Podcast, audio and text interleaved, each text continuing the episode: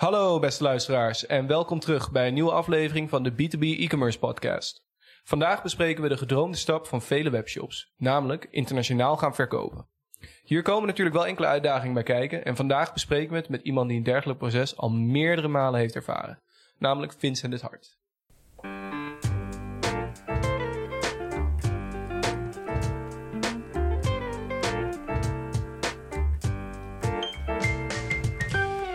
Zo, welkom Vincent. Goedemorgen. Wat leuk dat je even kon aansluiten vandaag om ons wat meer te vertellen over het internationaal verkopen. Ehm, ja, we hebben hier al vaker over gesproken en ik heb al meerdere verhalen mogen horen van je. En eh, je leek me de juiste persoon om eh, dit onderwerp daarmee te bespreken. Laten we maar gelijk even aftrappen met uh, de grootste vraag, denk ik. Wat zijn nou de allergrootste valkuilen om internationaal te gaan verkopen? Ja, er zijn natuurlijk aardig wat valkuilen te bedenken. Uh, de eerste waar ik aan denk is direct uh, de BTW. Uh, dat kan verschillen per land. En zeker binnen de EU krijg je te maken met drempelbedragen. Dat betekent als je boven een bepaald bedrag exporteert naar een bepaald land, dat je de lokale BTW mag hanteren. Hmm. En normaal gesproken zou je dus de Nederlandse BTW hanteren als je vanuit Nederland stuurt. Dus dat is wel echt een belangrijk ding om rekening mee te houden. Daarnaast ja, heb je veel webshops die graag een, uh, een vast bedrag hanteren. Dus uh, stel je wil je product voor 300 euro verkopen, dan zou je het liefst willen dat in alle landen je die 300 euro kan laten zien. Ja. Het uitdaging daarbij komt ook weer um, dat je met die btw-bedragen, dat dat kan zijn dat dat in het ene land, door die, doordat je boven die, dat drempelbedrag komt, dat je ineens de lokale btw betaalt van 25% in plaats van 21%. Uh, maar het kan ook lager zijn dat het ineens 16% is. Of dat je een land hebt waar ze weer geen BTW hanteren. Uh, waar je dus ook weer een variatie krijgt. En dat moet je dus ook voor je eindgebruiker uh, goed in beeld krijgen. Oké, duidelijk. En, en dat wel interessant, van dat triggert me dan gelijk als je zegt verschillende prijzen. Dus ik, bijvoorbeeld in Zweden heb je kronen, hè? Oh, uit jouw ervaring, bijvoorbeeld webshops die je dan soms begeleidt, hoe sorteren ze dan een bedrag daar? Want stel het is 500 euro. En dan heb je een conversieratio natuurlijk naar kronen. Wordt er dan altijd gezocht naar een rond bedrag dat dan enigszins overeenkomt? Of wordt het gewoon direct één op één hetzelfde aantal euro's in uh, kronen vaak gehanteerd? Ja, je hebt eigenlijk beide mogelijkheden. Dus je hebt de optie om het uh, in een webshop uh, te laten berekenen. Dus je hebt een vast bedrag in euro's wat je invoert. En dan op een dagelijkse basis of op elk uur kan je de valuta inladen. En op basis daarvan worden de prijzen aangepast. Uh, maar je ziet veel bedrijven die dat liever niet doen. Uh, en dan eigenlijk een vast bedrag willen communiceren naar de eindgebruiker. Ook omdat je mm. ja, verwarring te voorkomen. En uh, ja, je wil ook niet dat klanten steeds gaan verversen om te kijken of de prijs niet anders is. En in dat geval, in ja, Magento bijvoorbeeld, moet je dan een aparte website op gaan zetten. Zodat je ook echt apart die valuta kan invoeren. want als je er met storeviews gaat werken, dan zal dat niet gaan. Ja, ja, dan heb je gewoon een vaststaand bedrag in die andere currency. Ja. Ja, oké, duidelijk. En dan een ander punt, uh, lijkt me natuurlijk ook nog logistiek, denk ik. Hè? Het versturen van pakketjes. Het klinkt vaak heel simpel en je hebt natuurlijk wel connecties. Maar is dat nog een grote valkuil? Uh, absoluut. Uh, je moet rekening houden dat de tarieven flink toenemen. Uh, zeker voor de wat verdere landen kunnen die behoorlijk oplopen. Dat je zo 19 euro per pakketje gaat betalen. En ja, dan moet je dus wel echt een product hebben wat een klant graag wil. Uh, of je moet een hoge waarde hebben en het kunnen verwerken in je productprijs. Maar dat is wel een uh, ja, belangrijk onderdeel. En dan heb je ook nog uh, voor verschillende landen, neem bijvoorbeeld Engeland, die heeft ook nog wel her en der wat eilandjes die ja, wat uitzonderingen hebben. Dat zijn bijvoorbeeld de kanaaleilanden, die liggen wat verder weg. Maar je hebt, ja, zo heb je nog een paar van dat soort regio's waar dan weer ineens nog hogere tarieven aan vastzitten. Uh, dus hou daar ook rekening mee. Ja.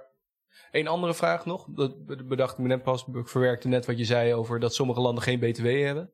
Voor dat soort landen zou je dan waarschijnlijk het liefst zo snel mogelijk over die drempelwaarde heen willen komen. Ik moet eerlijk bekennen dat ik niet weet hoe dat zit mhm. met die drempelbedragen voor uh, landen zonder BTW. Omdat het vooral uh, gehanteerd wordt voor de landen met BTW. Mm Dus als jij een land bent zonder BTW, dan betaal je sowieso geen BTW. Dus buiten de EU, uh, eh, stel jij gaat naar Amerika, dan betaal je geen BTW. Nee, maar wel interessant om ook mee te nemen om erover na te Absoluut. denken. Ja. Dan gelijk even als bruggetje. We hadden net over logistiek en over dit soort zaken. Maar zijn er nou landen die jij kan aanraden vanuit een Nederlandse webshop om eh, als eerste mee te starten?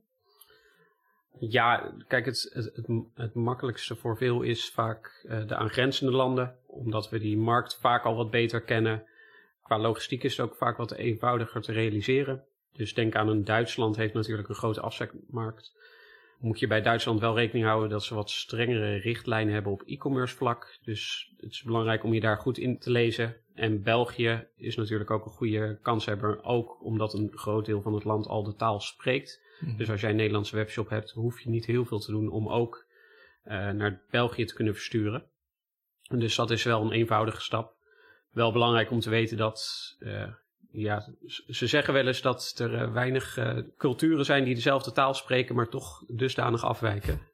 En dat is met Nederland en België wel het geval, dus hou daar wel rekening mee. Het zijn wel echt ja, andere shoppers. Dus op de lange termijn is het goed om je daar ook echt op in te lezen en te kijken van hoe ga ik mijn shop richten op specifiek zo'n Belgische markt. Ja. Ja, want dit haakt dan ook een beetje aan wat je net gaf, aangaf hè, bij eh, die Engelse kanaaleilanden. Die vallen wel onder Engeland zelf, denk ik. Ja. Dus als jij ehm, aan Engeland gaat verkopen, dan zou het zomaar kunnen dat iemand uit Engelse kanaaleilanden gaat bestellen. Maar die, die moet dan wel andere regelgeving volgen? Of is het dan omdat ze in hetzelfde land vallen dat je dan automatisch wel verzendmethode en betaalmethode op die manier hebt? Of loopt het dan ook heel anders? Er zijn een aantal eilanden die eh, onder het Britse Koninkrijk vallen die eh, uitzonderingen hebben. Ik weet niet even direct de eilanden op te noemen. Maar er zijn dan ook wel weer opties om bijvoorbeeld te voorkomen dat op basis van postcode dat je daar naartoe kan versturen. Eh, om, ja, om gewoon te zorgen dat je de rest van het land wel gewoon kan bedienen. En dan die kleine eilanden, wat waarschijnlijk toch eh, bijna niks voorstelt en misschien alleen maar ellende voor je oplevert, te blokkeren.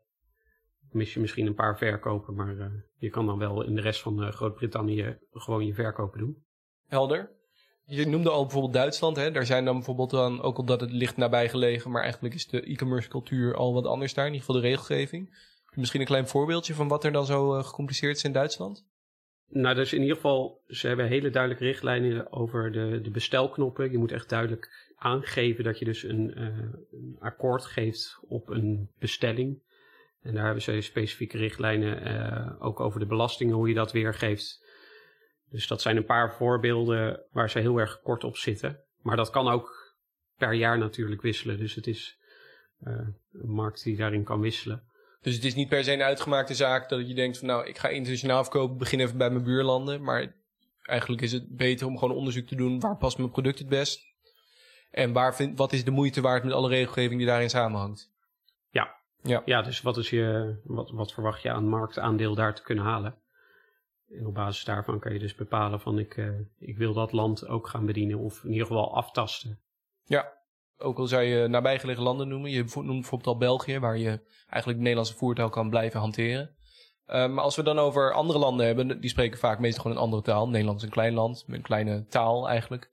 Eh, als je alleen Nederlands hebt, misschien ook Engels, maar je wil in andere landen gaan verkopen, zou je dan meestal adviseren om de lokale taal te hanteren voor een eh, webshop in een ander land? Ja, niet altijd. Ik denk eh, Engels is sowieso een goede stap om toe te voegen. eh, omdat je daarmee gewoon een groot deel van Europa kan bereiken.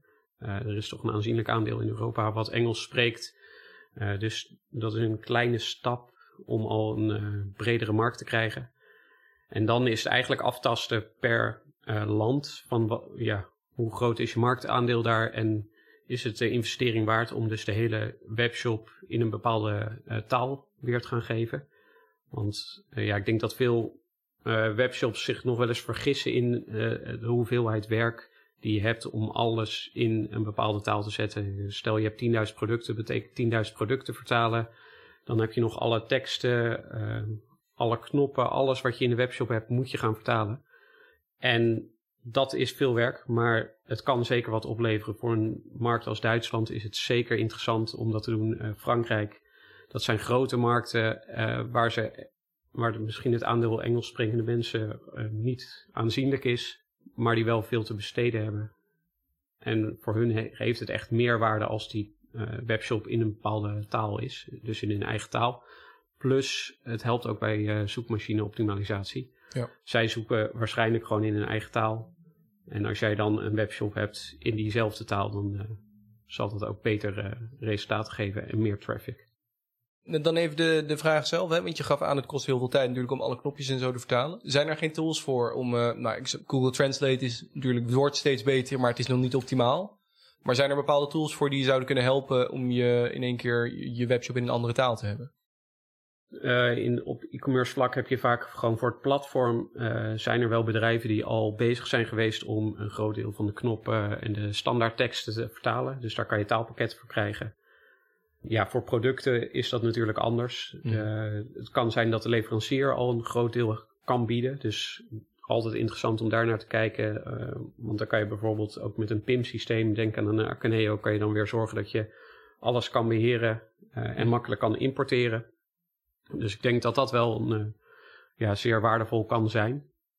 En je hebt ook nog tools die uh, kunnen helpen om bepaalde teksten uit te zetten bij vertaalbureaus. Ja, wat het ook weer iets eenvoudiger kan maken. Uh, dat is natuurlijk wel een flinke investering, kan dat zijn. Ja. maar dat kan, zeker, het kan het zeker waard zijn. Ja, het is natuurlijk lastig inschatten. Het hangt natuurlijk af van je shop. Als ik even bedenk aan een gemiddelde B2B-shop die nou, bij wijze van schroefjes en moertjes verkoopt en je hebt overal wat productinformatie bij staan, dan wordt het wel een hele grote klus om dat handmatig te doen natuurlijk. Absoluut, ja.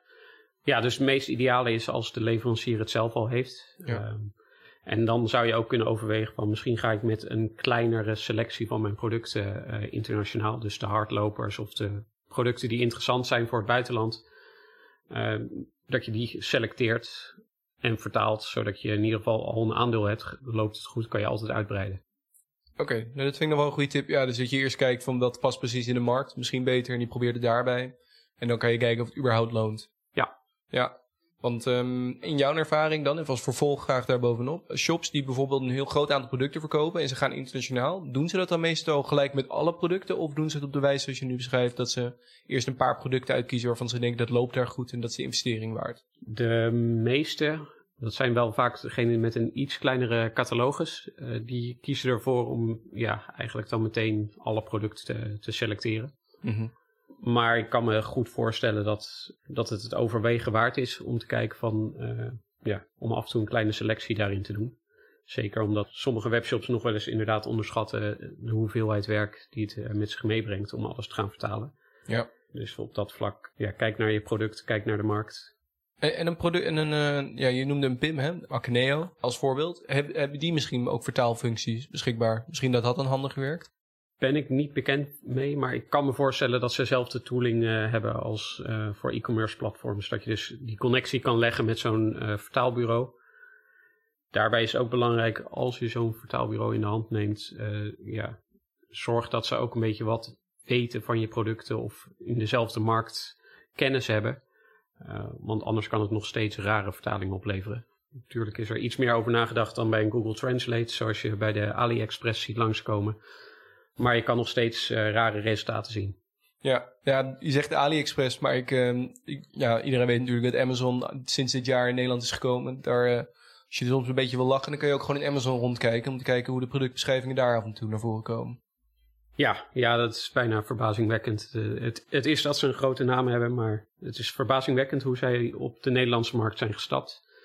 Uh, na zo lang wachten en dan op zo'n manier op de, in de markt uitrollen, ja, vind ik vrij verbazingwekkend. Ja, het heeft ook weer zijn charme. Hè? Misschien van daaruit ook een paar punten die je hieruit kan meenemen is van ja, hoe kan je je nou onderscheiden van een, zelfs een bedrijf als Amazon? Dus dat je in plaats van dat je denkt, nou ik rol het maar gelijk naar 100 landen uit en ik gooi er wel Google Translate overheen, dat je gewoon goed gericht gaat kijken, waar kan ik eventueel een product het best kwijt en waar wil ik de tijd en moeite in steken.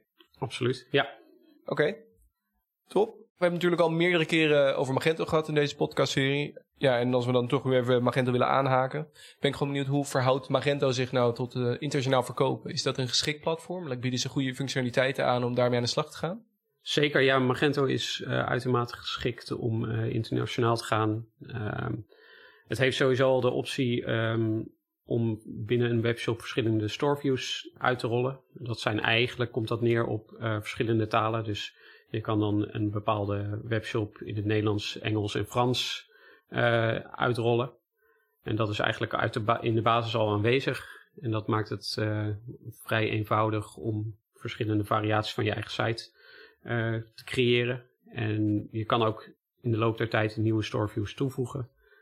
Wil je wat meer gaan richten echt op een specifieke markt, dus bijvoorbeeld je wil echt specifiek op Duitsland gaan richten met aparte prijzen, ja, aparte vertalingen, aparte productbeschrijvingen, aparte catalogus, dan kan je daar al voor een aparte website op zetten, maar nog steeds beheren vanuit dezelfde Magento-omgeving. Dus op die manier heb je gewoon één backend waar alles binnenkomt, maar je kan dus wel per markt kan je een webshop uh, opzetten. Oké. En daarbij kan je dus ook nog kiezen om daar verschillende currencies aan te koppelen. Dus dat je de ene in de euro's doet en de andere in uh, Britse ponden. Dus je hebt daar veel, uh, ja, veel mogelijkheden in. Je kan ook alle btw-tarieven uh, toevoegen. En met behulp van extra plugins die in de markt aanwezig zijn, kan je nog beter richten op de, op de Europese markt. Je hebt bijvoorbeeld een, een plugin die echt puur gericht is om alle uh, btw-tarieven voor de Europese Unie goed te zetten. Die hebben ook de optie om die threshold countries toe te voegen. Uh, er zit ook een btw-validatie in, dus je kan ook meteen zakelijke bedrijven die hun btw-nummer invoeren, die kunnen in een bepaalde klantgroep komen, zodat ze ook direct de lokale btw betalen of geen btw hoeven te betalen. Dus op die manier helpt dat ook heel veel. En, en je gaf dus aan, je kan, een nieuwe, je kan via Storeviews of Storefronts een nieuwe website opzetten.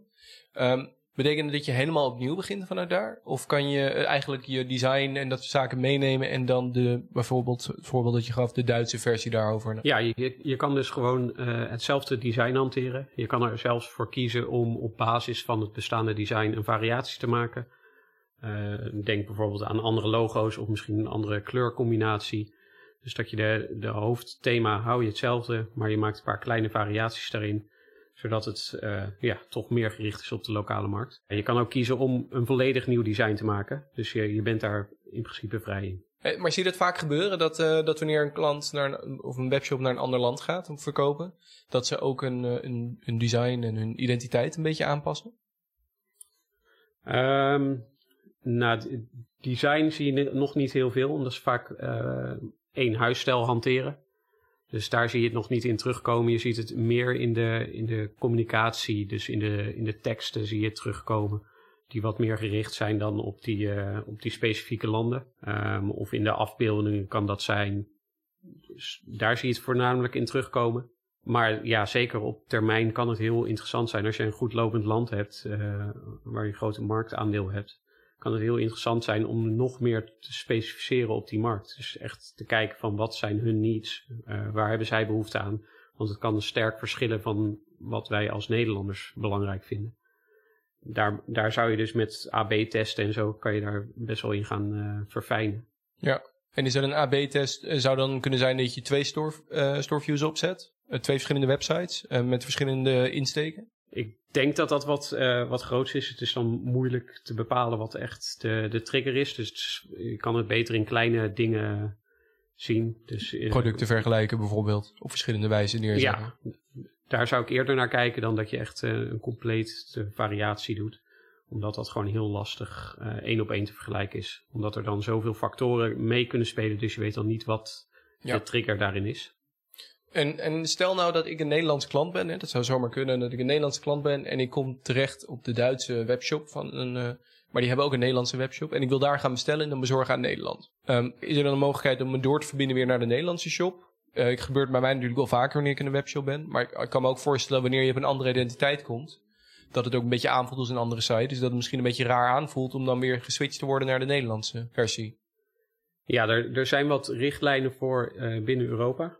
Uh, binnen de EU. Uh, je mag uh, niet klanten blokkeren, om zo te zeggen. Mm -hmm. Dus je mag ze niet blokkeren van een bepaalde deel van de webshop. Wat je wel zou kunnen doen is bijvoorbeeld ze in eerste instantie door, doorverwijzen naar de Nederlandse site op basis van je IP. Er zijn ook tools die je kunnen helpen om bijvoorbeeld een kleine pop-up weer te geven van ik zie dat je uit Nederland komt. Wij adviseren je om naar de Nederlandse website te gaan voor de beste shop experience. Mm -hmm. Dan ben je nog steeds vrij om op die Duitse te blijven, maar je krijgt wel het signaal van zorg eigenlijk dat je naar die Nederlandse gaat, want die is op jou gericht en daar krijg je de juiste prijzen, de juiste tarieven te zien. En voorkomt misschien ook dat je eventueel niet kan afrekenen op een zeker punt. Ja, of dat je een bestelling doet en dat je moet betalen voor een verzending die vanuit Nederland naar Duitsland gaat en dan weer naar Nederland. Ja, dus dat, uh, dat is wel belangrijk. En daarnaast is het gewoon belangrijk om ook te zorgen dat jij je pagina's dat je aangeeft uh, bij Google voor welke taal, voor welk land ze mhm. bedoeld zijn. En je kan daarbij ook aangeven wat de variaties zijn van diezelfde pagina in andere talen. En dat helpt Google weer om te zorgen dat als jij zoekt in een bepaald land, dat zij zoveel mogelijk de juiste content presenteren. Dus dat, om te voorkomen dat als jij in Nederland zoekt, dat je dan steeds op een Duitse pagina uitkomt. Maar je wil natuurlijk dat dan over het algemeen die Nederlandse pagina naar voren komt. Mhm. En op die manier kan je dat uh, ja, stimuleren. En zijn er, uh, nou dan, dan, heb ik nu al heel veel informatie voor mogen opdoen, dus dat is heel top, interessant. Uh, ik ben nog wel benieuwd, misschien heb je nog een interessante anekdote of een interessant verhaal over een keer een webshop die internationaal ging en waar iets raars gebeurde wat je eigenlijk niet zag aankomen. Um, nou, je hebt bijvoorbeeld, uh, hebben we voor een webshop die in de telefoonbusiness zit. En die verkopen telefoons uh, zonder headsets. Mm En wij kwamen er dus achter dat in Frankrijk is er een wetgeving dat het verplicht is om wel een headset mee te sturen. En dat zijn zaken waar je vooraf misschien niet zo 1, 2, 3 over nadenkt. Uh, maar dat betekent wel dat je dus in je hele logistieke proces moet je een aanpassing gaan doorvoeren om te zorgen dat die Franse mensen wel een headset krijgen. En daarbij heb je dan weer het risico dat als zij daarover naar buiten gaan communiceren, dat anderen denken van waarom krijgen zij wel een headset? Dus dan krijg je de afweging, gaan we allemaal een headset meegeven of doen we dat alleen voor de Franse markt? Mhm. Dat is wel een uh, belangrijke. En een andere weet ik, uh, een uh, webshop die in de Fiverr business zat, die verkocht dingen, bacteriën geloof ik dat het was. En die hebben achteraf een boete gekregen omdat ze naar, ik geloof, Duitsland of Frankrijk verstuurden. En die producten mochten daar eigenlijk niet verkocht worden. En dat zijn inderdaad zaken waar je uh, vooraf misschien niet direct rekening mee houdt. Maar ja, ieder land heeft zijn eigen regelgevingen. En daar kan je dus wel tegenaan gaan lopen uh, met jouw producten. En zeker, kijk, als je vijf producten verkoopt, is dat wat beter te overzien. Maar als mhm. jij duizenden producten gaat verkopen, dan is dat best, kan dat een uitdaging zijn. Uh, natuurlijk zitten veel producten in dezelfde klasse of dezelfde soort. Uh, maar het is wel goed om je vooraf in te lezen of er geen gekke dingen omheen zitten waar je rekening mee moet houden. Ja, nee, leuk. Interessant punt ook. Als je die verschillende punten hebt, hè. Ik kan me voorstellen dat vooral in het begin, als je internationaal wil gaan verkopen, dat je dan uh, nog niet gelijk een kantoor gaat openen of een magazijn ergens anders. Maar wanneer je echt van plan bent om echt full force ergens in te gaan, mm -hmm. is het dan, zou je dan vaak adviseren om toch wel in ieder geval een magazijn met één of twee medewerkers die lokaal daar werkzaam zijn uh, aanstellen? Of om in het begin toch maar even als proefballonnetje, vooral als je, zoals je zei, vanuit Magento een storeview kan opzetten, kan je dat vrij gemakkelijk doen, vooral als je niet zoveel producten hebt. Het, het kan zeker interessant zijn. Uh, ja, je moet natuurlijk, logistiek moet je er uh, goed over nadenken. Maar het voordeel kan bijvoorbeeld zijn dat je verzendkosten ter plekke voor de klant worden lager. Dus mm. je, je verstuurt vanuit hetzelfde land. Dus dat scheelt al aanzienlijk in de verzendkosten. En ook omdat je uit dat land gaat versturen, ga je dus ook de lokale BTW hanteren al direct. Uh, dan zit je dus niet uh, vast aan die threshold, uh, maar mag je dat dus direct gaan hanteren. Dus dat, dat kan in sommige gevallen kan dat interessant zijn, in andere gevallen kan dat minder interessant zijn natuurlijk ja. als ze hoge tarieven hanteren. Nou, op zich zit natuurlijk in Nederland al volgens mij al relatief hoog. Dus in veel landen zou je positief zitten. De Zweden dan niet, geloof ik, maar... Nee, ja, Zweden heeft bijvoorbeeld 25 procent uh, dat ik weet. Dus mm -hmm. ja, dat... Perfect dat, voorbeeld van dat je liever toch wel in Nederland zou zitten. Ja, en bijvoorbeeld recent zag je bij Duitsland dat die het hoge btw-tarief uh, voor een aantal maanden omlaag hebben geschroefd ter compensatie voor de coronacrisis. Dus dat, dat zie je ook weer gebeuren. Ja, nou interessant. Ik denk dat we, dat we heel veel interessante punten hebben doorgenomen over uh, internationaal verkopen. Ik denk dat ook heel veel informatie uh, is waar de luisteraars nu gelijk kunnen oppakken en daar weer verder kunnen gaan. Dus daarmee wil ik deze graag afsluiten en je heel erg bedanken voor je deelname vandaag, Vincent. Dankjewel. Graag gedaan. Dank voor het luisteren. Elke week publiceren wij een nieuwe B2B e-commerce podcast op onder andere Spotify, Apple Podcast en Google Podcast.